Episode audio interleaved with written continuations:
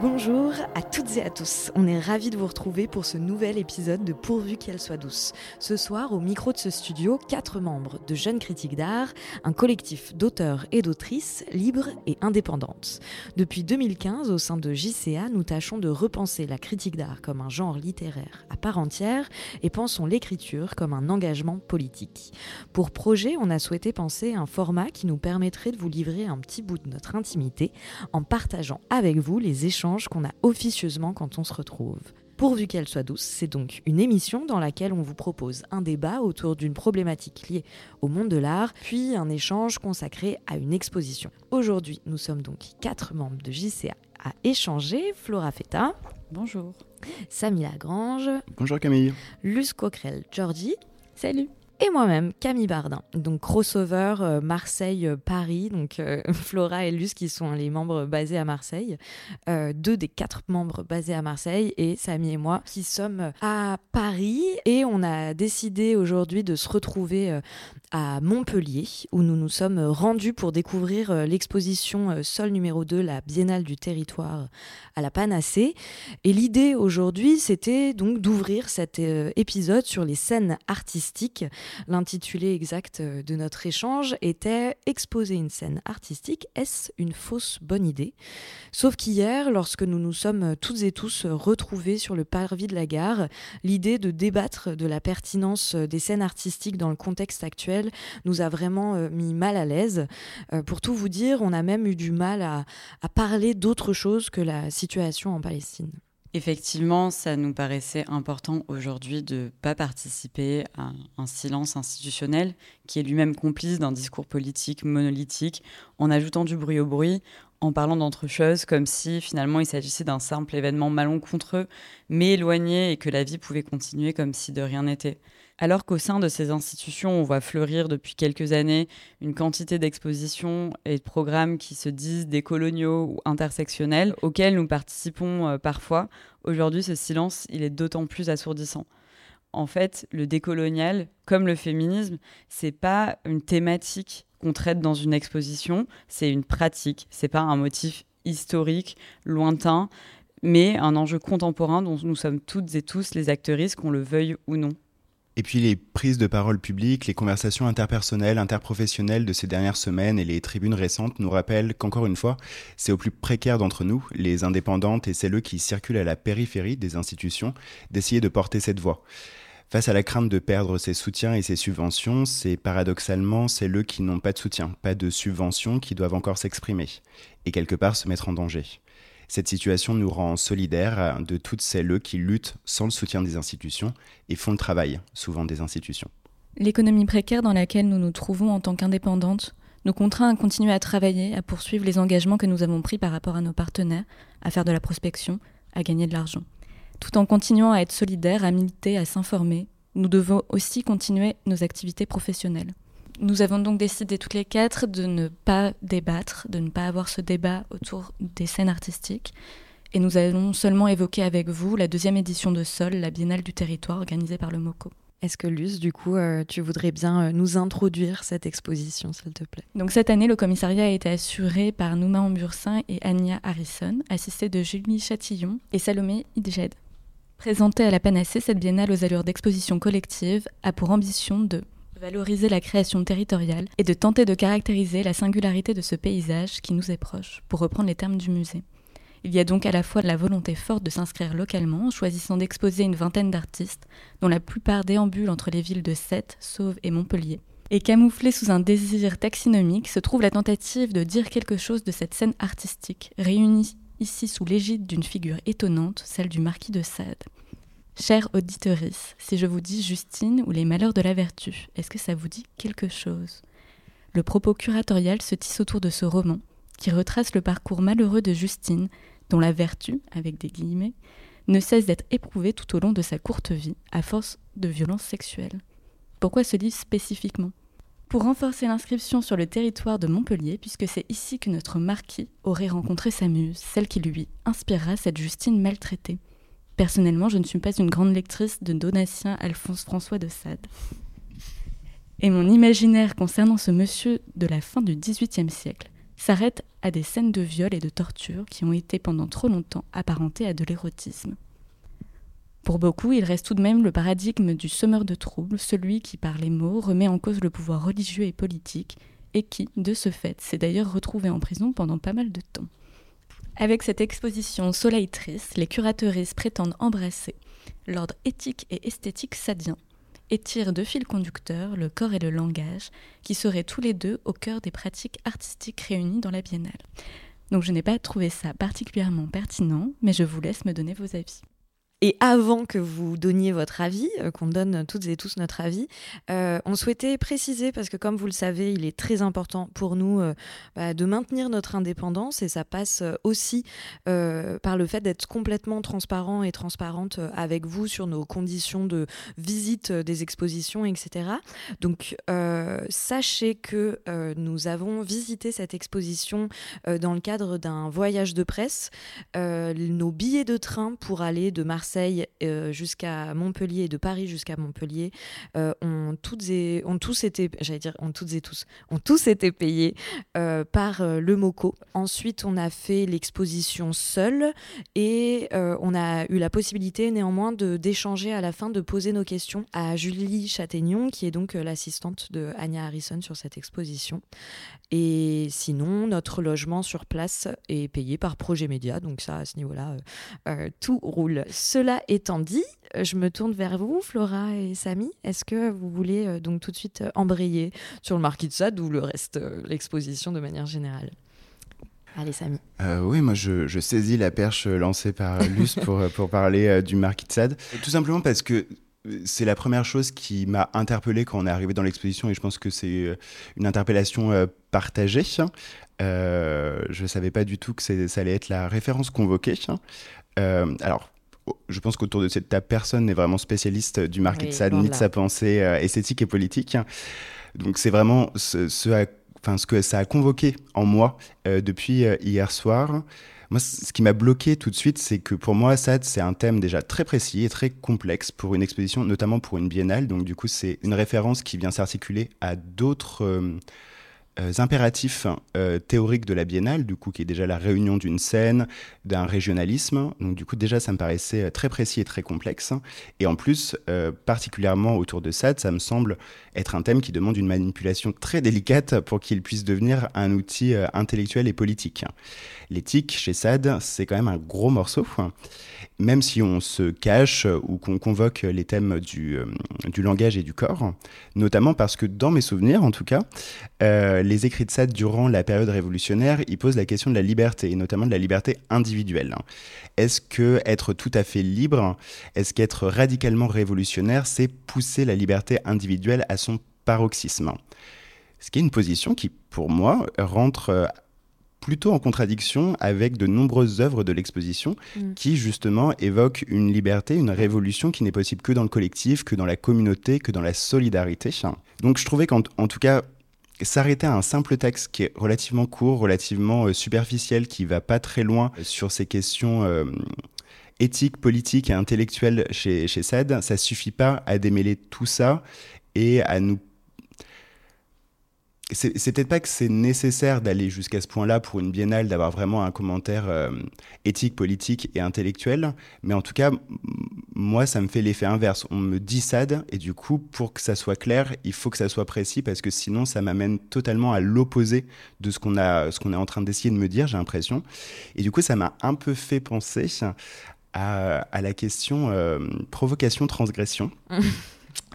Je me rappelle que l'année dernière, durant une conférence où j'avais été invité pour parler de la transgression dans l'art contemporain, on, m'avait, on avait fini par me demander si euh, cette position euh, transgressive euh, dans, dans un certain art contemporain, c'était pas simplement une simple position esthétique, une colère finalement mal placée, superficielle, un héritage. alors ça c'est, oui non, alors ça c'est un peu mes mots, c'est ce que je, ressentais. Est-ce que finalement, vu que c'est qu'une esthétique, on pouvait pas un peu passer outre tout ça? Est-ce que c'était pas juste un, héritage un peu stérile d'une position punk dépassée? Mmh. Et euh, je ne sais pas si j'avais bien répondu à l'époque, mais ça me paraissait pourtant très clair que la transgression a pour but de subvertir les normes. C'est l'étape avant la subversion, et donc c'est vraiment une modalité de la lutte politique. Alors que la provocation, elle, euh, s'instaure sans but précis et pour le coup est une véritable esthétique tournée sur elle-même. C'est simplement une position, oui, une position esthétique où simplement on convoque quelque chose pour déranger, pour parasiter, mm. mais il n'y a pas de but politique derrière.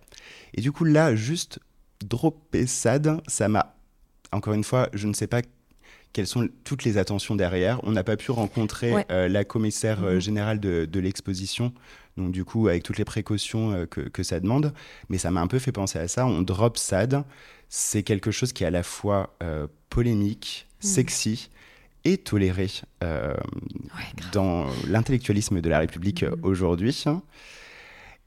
Et si on n'en fait rien de plus précis, et eh ben ça reste, j'ai l'impression, de l'ordre de la provocation et potentiellement de la provocation mal placée, parce que je pense que ça a pu choquer euh, sinon, la majorité des, euh, des visiteuses de l'exposition, au moins des gens qui cherchaient des réponses euh, politiques dans cette scène artistique mmh. qui, est, qui est exposée. Mmh. Merci Samy, je t'ai vraiment posé les mots exacts euh, sur ce que je ressentais et que j'arrivais pas du tout à, à, analyser. Euh, Flora, vas-y. Une, montée en généralité d'une toute beauté. Ah ouais, vraiment. C'était un massage au cerveau. Moi, avant de continuer, Camille, est-ce que tu peux lire la citation euh, qui commence le texte d'exposition? Parce que je m'en remets toujours pas et en plus, je pense que Luce, avait des choses à dire sur le sujet. Non, mais mais la philosophie, Justine, n'est point l'art de consoler les faibles, elle n'a d'autre but que de donner de la justesse à l'esprit et d'en déraciner les préjugés. Je ne suis point consolant, moi, Justine, je suis vrai.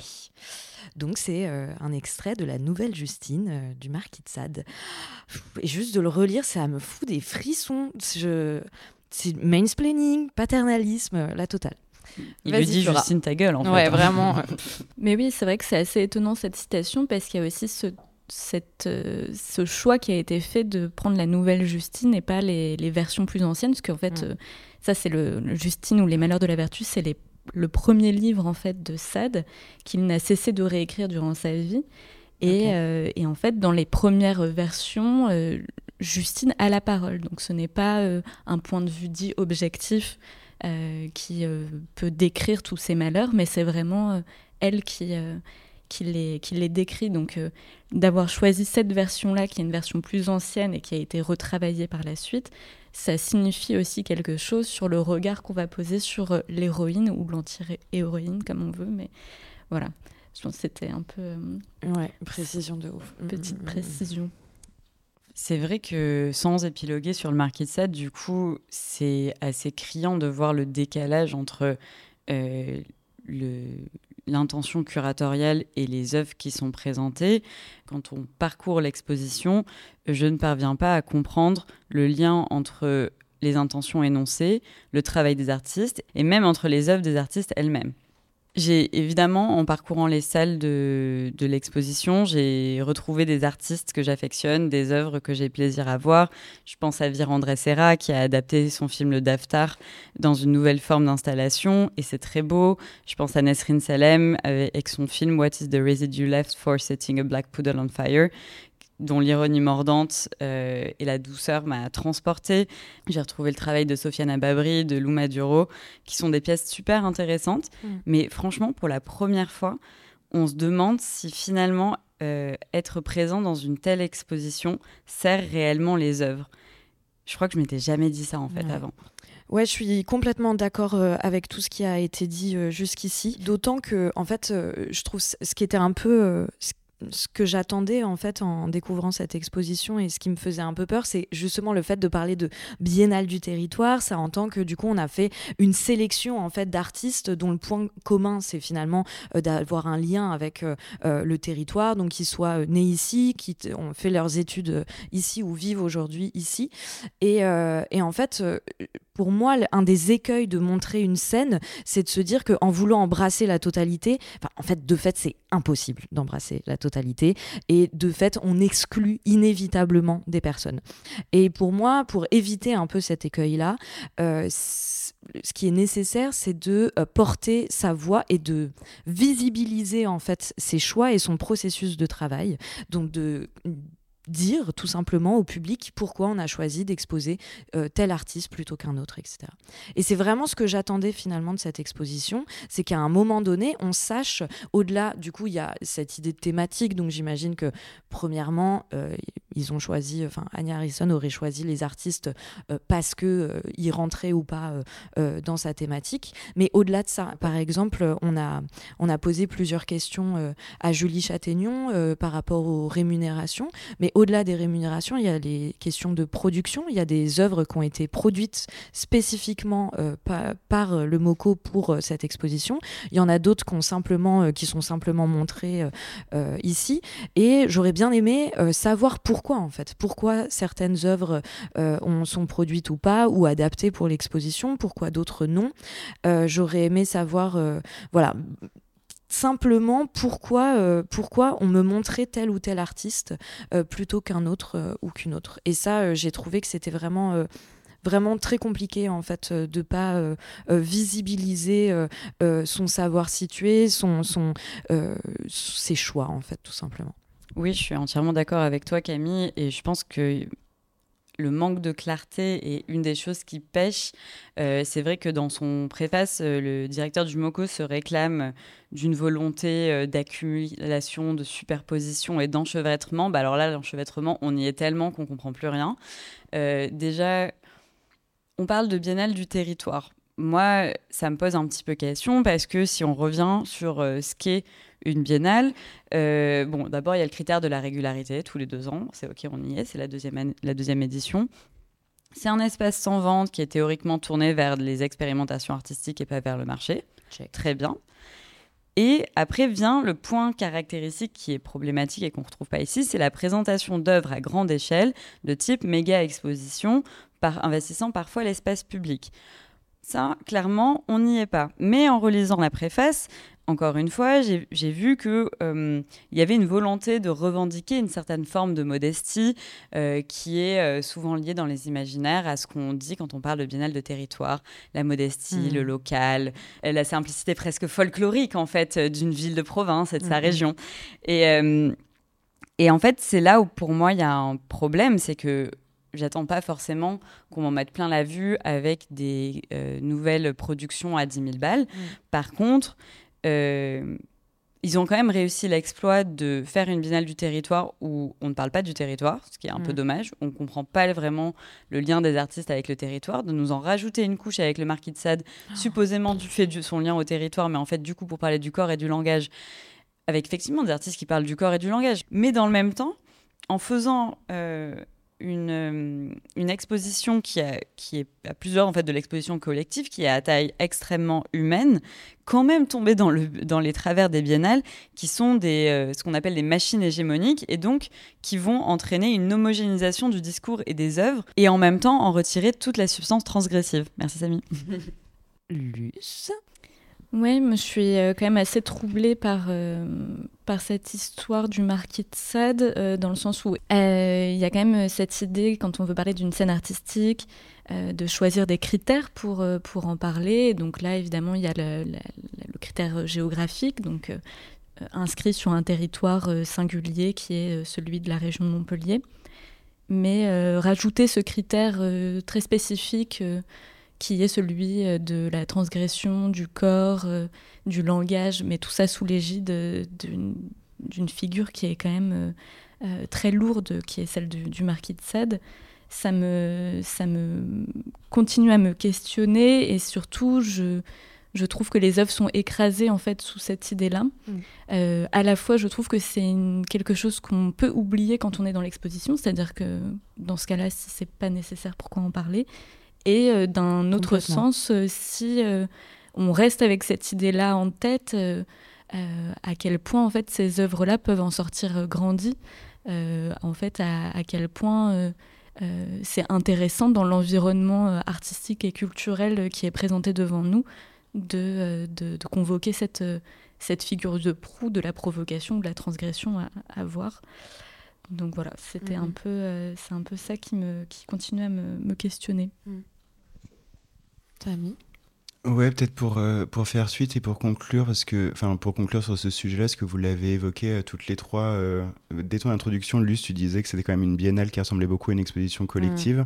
je suis d'accord avec tout ce que vous avez dit. moi, ce qui m'a troublé dans mon expérience de visite, et encore une fois, vous m'arrêtez si, si j'ai faux, mais parce que mon expérience de visite d'une biennale, en vrai, elle est assez légère et j'y vais mm. un peu pour en prendre plein les yeux. Me dire, c'est un peu l'exposition universelle. C'est Disneyland. C'est Disneyland. Je prends euh, et de toute façon, c'est d'habitude tellement gros que tu mm. ne t'arrêtes pas précisément et vraiment au milieu de 200 œuvres, tu vas en retenir quatre, souvent les plus immenses. Mm. Et euh, je sais pas, ça cartographie plus qu'une scène, presque un air du temps. Ça veut dire qu'est-ce qu'on a envie de montrer, qu'est-ce qu'une ville a envie de montrer, euh, souvent qu'est-ce qu'un pays a envie de montrer, qu'est-ce qu'un commissaire star a envie de montrer.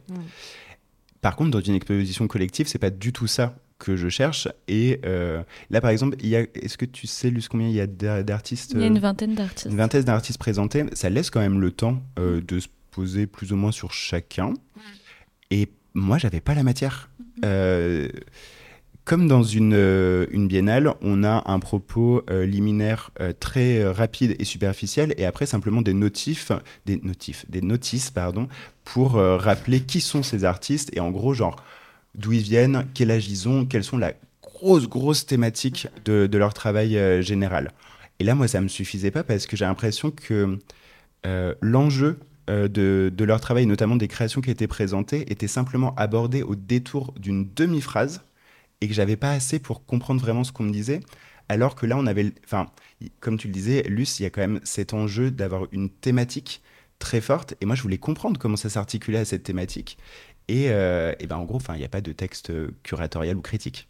Et du coup, moi, ça m'a un peu manqué. C'est pour ça que j'étais dans une biennale qui ressemblait pas à une biennale et une exposition collective qui me donnait pas assez de matière pour que je puisse l'apprécier. Ouais, et à titre personnel, euh, c'est vrai que comme ce que tu disais, Flora, il y a, aussi pas mal d'artistes qui étaient présentés dans cette euh, exposition, cette biennale donc, euh, que je connais et que je suis aussi depuis un moment. Et, en fait, je me disais, c'est fou parce que c'est encore une fois, c'est des œuvres que soit j'avais déjà vues, soit que je connais quand même bien pour en avoir parlé avec les artistes en question. Et en fait, je pense que si ça n'avait pas été le cas, je serais passée mais complètement à côté. Et, euh, ça me. Bah, franchement, ça me fait mal au cœur, quoi. C'est que je me dis, c'est vraiment triste, quoi. Enfin, euh, et aussi, il y, a quelque chose qui m'a marqué, c'est euh, les inégalités de monstration, en fait. c'est que, par exemple, et je sais pas du tout à quoi c'est dû. Donc je parlais tout à l'heure euh, du fait qu'il y avait des inégalités en termes de budget de production. Donc il y a des œuvres, il y a cinq œuvres exactement qui ont été produites pour l'exposition. Euh, donc il y a cette première inégalité là, et ensuite en fait même ça nous on l'a su parce qu'on a demandé du coup à Julie Châtaignon, euh, mais même un visiteur ou une visiteuse lambda les inégalités nous sautent aux yeux aussi parce que il y a par exemple la salle de Paul Maeke qui est très belle, euh, qui euh, où il y a vraiment un univers total qui est proposé. Virandre Serra, pareil, c'est très beau. Euh, j'étais très heureuse. Pour le coup, je trouve que c'était une des, des, fois où ça avait été le mieux présenté finalement son film parce que elle l'a déjà présenté trois à trois ou quatre reprises. Je te regarde Flora, je sais plus ce qu'il en est au salon de Montrouge. non, deux finalement. Bon qu'importe, mais en tout cas, c'est la fois où j'ai le préféré. Euh, mais du coup, il y a vraiment des grosses inégalités. Il y a cette grosse pièce de Chloé Vuitton au milieu de la salle qui. Euh, Chloé Vuitton est partie, du coup, euh, il me semble, en résidence au Japon pour la réaliser. Soit, très bien, mais du coup, ça fait vraiment du mal aux autres œuvres aussi qui paraissent perdues au milieu de tout ça. j'ai pas compris. Vraiment, j'ai pas compris et et ouais, je, je crois que c'est la première fois qu'on est. Enfin, non, on a déjà été euh, assez critique vis-à-vis d'exposition. Mais là, j'avoue que. Ouais, ça m'a rendu un peu triste, quoi. Mais bon, là, c'est quand même assez lourd depuis tout à l'heure. Samy, est-ce que tu as quelque chose de positif à dire quand même? Oui, Parce que, en fait, j'ai quand même pas passé un mauvais moment. Enfin, oh. genre. Bah, parce que t'étais avec nous, déjà. S'il te plaît. C'est vrai, moi non plus. J'ai plutôt passé un bon moment, quand même. Les L'exposition n'est pas euh, violente à traverser. Mmh. Euh, c'est assez agréable. Euh, alors là, pour le coup, c'est vraiment à taille humaine parce que c'est vraiment pas grand. Mm, mm. Euh, mais, mais en fait, dès la première salle, j'ai trouvé vraiment des œuvres qui m'ont beaucoup plu, beaucoup Ouais. touché. Et ça s'est continué euh, régulièrement pendant euh, tout le parcours, à partir de l'œuvre de Ma- Marion Monique. Ouais. Du coup, euh, je vais peut-être pas toutes les, les décrire et je pense que je ne serai pas un bon, euh, un bon descripteur de, de toutes ces œuvres. Mais du coup, c'est souvent les œuvres, comme tu le disais Camille, qui ont euh, profité d'une d'une production Mm. du MoCo ou alors qui ont été réadaptées euh, avec l'aide du MoCo. hein. Mais euh, oui, dès Marion Monique au début, Lou Masduro, la pièce de Lou Masduro Mm. est, est très belle dans sa réadaptation pour, pour le MoCo. Euh, Chloé Vuitton, bah, effectivement, bah, c'est quand même très impressionnant. Mm. Il y a une pièce qui ressemble pas mal à celle de Chloé Vuitton un peu avant de, de Joy Charpentier, hein, qui aussi, c'est bon. Ce que j'ai aimé, c'est les figures monumentales. Donc du coup, je me pose la question si c'est moi qui ai encore un problème avec tout ce qui est monumental et environnemental, ou, euh, ou si justement, comme tu le disais, il y a une telle distinction Mm. qu'on ne voit que ça finalement dans cette exposition. Mais en tout cas, paradoxalement, avec tout ce qu'on dit sur notamment le propos et l'exécution qui nous posent problème, euh, j'ai vu des pièces dans cette exposition qui m'ont beaucoup plus exalté que tout ce que j'ai vu ces derniers mois en termes Ah. d'exposition où j'ai pas eu des alors je sais pas si on peut parler de coup de cœur mais de vraies œuvres que je me Mhm. dis genre ah ça j'ai envie de m'en souvenir et je pense que bah, comme souvent dans notre métier bah, ça fait des semaines des mois où je me suis dit genre bah je vois des expositions et finalement euh, elles disparaissent totalement de ma mémoire parce que rien ne m'a- touché donc il y a quand même cette tension dans l'exposition je trouve Donc rendez-vous dans quelques mois pour euh, voir si tu t'en souviens quoi. ok On te checkera. On te checkera. Euh, Flora, Luce, Euh, Peut-être euh, Faire euh, un- un point sur les rémunérations, euh, parce qu'on a quand que- même pris le temps d'en discuter du coup. euh. Ce que je retiens, Samy, de ce que tu as dit, c'est que finalement, si on est d'accord sur le fait que le propos curatorial est confus euh, et peu approprié, la sélection des artistes est plutôt bonne. Et euh, donc, euh, ce qui traduit, selon moi, du- d'un soutien euh, réel à euh, une certaine scène artistique euh, telle qu'elles l'ont l'ont définie. Euh, après, je pense que c'est important de dire que quand on parle de soutenir une scène artistique, un territoire, c'est important de savoir si ça reste de l'ordre du symbolique, Mm. euh, aka le fameux paiement en visibilité, ou si les espèces sonnantes et trébuchantes sont également de mise, et si oui, de combien est-ce qu'on parle Et donc, du coup, c'est la question qu'on a posée euh, euh, aux équipes curatoriales. Donc, si j'ai bien compris, Oui. euh, 200 euros d'honoraires sont prévus pour chaque artiste participant participante, c'est-à-dire le minimum recommandé par DCA. euh, et ce pour tous sans distinction. Donc il n'y a pas eu d'adaptation et de majoration pour les artistes qui ont produit ou adapté des œuvres. C'est la même rémunération pour tout le monde. Mm, mm. Ensuite, s'ajoute à ça un budget de production qui est fixé au cas par cas et qui, si je dis pas de bêtises, va de euh, quelques centaines d'euros à, euh, quelques milliers. à quelques Ouais, milliers. mm, mm. donc, euh, une fourchette assez ouais. grande.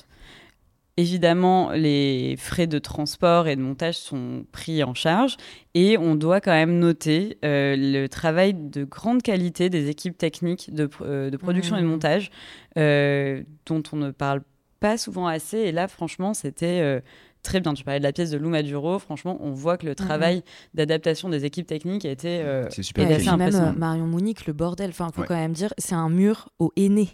Et ils l'ont fait, ils l'ont fait avant de faire le reste de l'accrochage. Euh, donc ils ont dû couvrir ce mur-là pour ensuite installer toutes les œuvres. Vous imaginez la fragilité que peut être un mur fait au aîné. Euh, même le- le- les conditions de travail derrière, parce que ça sent, ça fait de la poussière, etc. Enfin, clap, bravo, bravo, quoi. Ouais, franchement, merci, bravo. Euh, je pense qu'un truc qui a été assez intéressant dans le fait d'adresser cette question des rémunérations directement avec l'équipe curatorielle, c'est qu'on a appris un truc complètement hallucinant, Mm. c'est euh, le barème de l'ADHGP.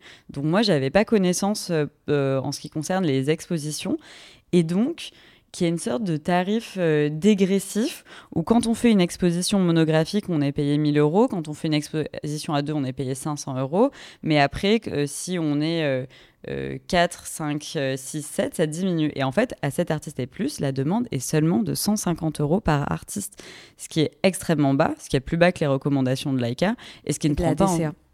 Pardon, non, ce qui est plus bas que les recommandations de la DCA et ce qui ne prend évidemment pas en compte euh, la spécificité des œuvres, le nombre d'œuvres, le temps de durée de l'exposition, etc., etc. Et franchement, 150 euros, tu peux aller t'acheter un goûter. C'est abusé. Et vraiment, alors là, du coup, euh, Julie Châtaignon nous a quand même précisé que c'était donc euh, qu'elle s'interrogeait là-dessus et que l'objectif c'était de faire en sorte que tous les artistes soient payés 200 euros. Euh, néanmoins, si j'ai bien compris par rapport à ce qu'elle nous disait, c'est que les artistes ont découvert ça une fois que l'exposition a été lancée. et il n'y a pas eu de contrat en amont. Donc, enfin, tout ça, enfin, ça avait l'air assez quand même assez compliqué. néanmoins, voilà, tu l'as dit, per etc. Mais 200 euh, euros, enfin déjà la grille tarifaire de la DCA est excessivement basse, mais si en plus on, on, baisse encore plus, c'est un peu terrifiant. Euh, moi, je, je, remarque quand même cette, cet effort de production qui n'est pas, euh, qui est pas toujours efficient mm. dans les biennales ou dans les expositions collectives, qui prouve quand même un certain engagement et, et une, une, attention à la, à la carrière artistique de jeunes artistes notamment. Euh, néanmoins, en effet, comme tu viens de le soulever aussi, euh, Flora, euh, ces problématiques liées à la rémunération continuent à nous poser question et on sera encore attentif et attentive à ces questionnements-là. Je vais peut-être finir sur des grosses généralités, mais cette exposition, elle m'a quand même remis en tête la question de comment exposer une scène, qu'elle soit géographique, générationnelle, euh, théorique, thématique. Et, euh, et qui a quand même, et tu le disais un peu Camille tout à l'heure, il y a toujours un écueil dans les biennales et mmh. dans ces expositions de, de scènes parce que de toute façon, ça sera toujours euh, non exhaustif, mmh. que ça pose problème ce truc non exhaustif, donc le projet même est, est un peu bancal. Moi, ça, ça, me fait penser, et franchement, c'est peut-être une, euh, une, impasse hein, intellectuelle ce que, ce, que, ce que je vais lancer, mais que dans exposer la, la, scène artistique, il y a toujours, c'est toujours soit un outil de définition euh, mm. depuis l'extérieur, mais aussi l'exposition de scène, elle peut être un outil d'autodéfinition. On peut, euh, on, on, peut dire quelle est notre scène et vouloir se montrer en collectif, ce qu'on appellerait du coup un endonyme le fait de se donner soi-même un, nom, euh, soit à son groupe ou à son territoire.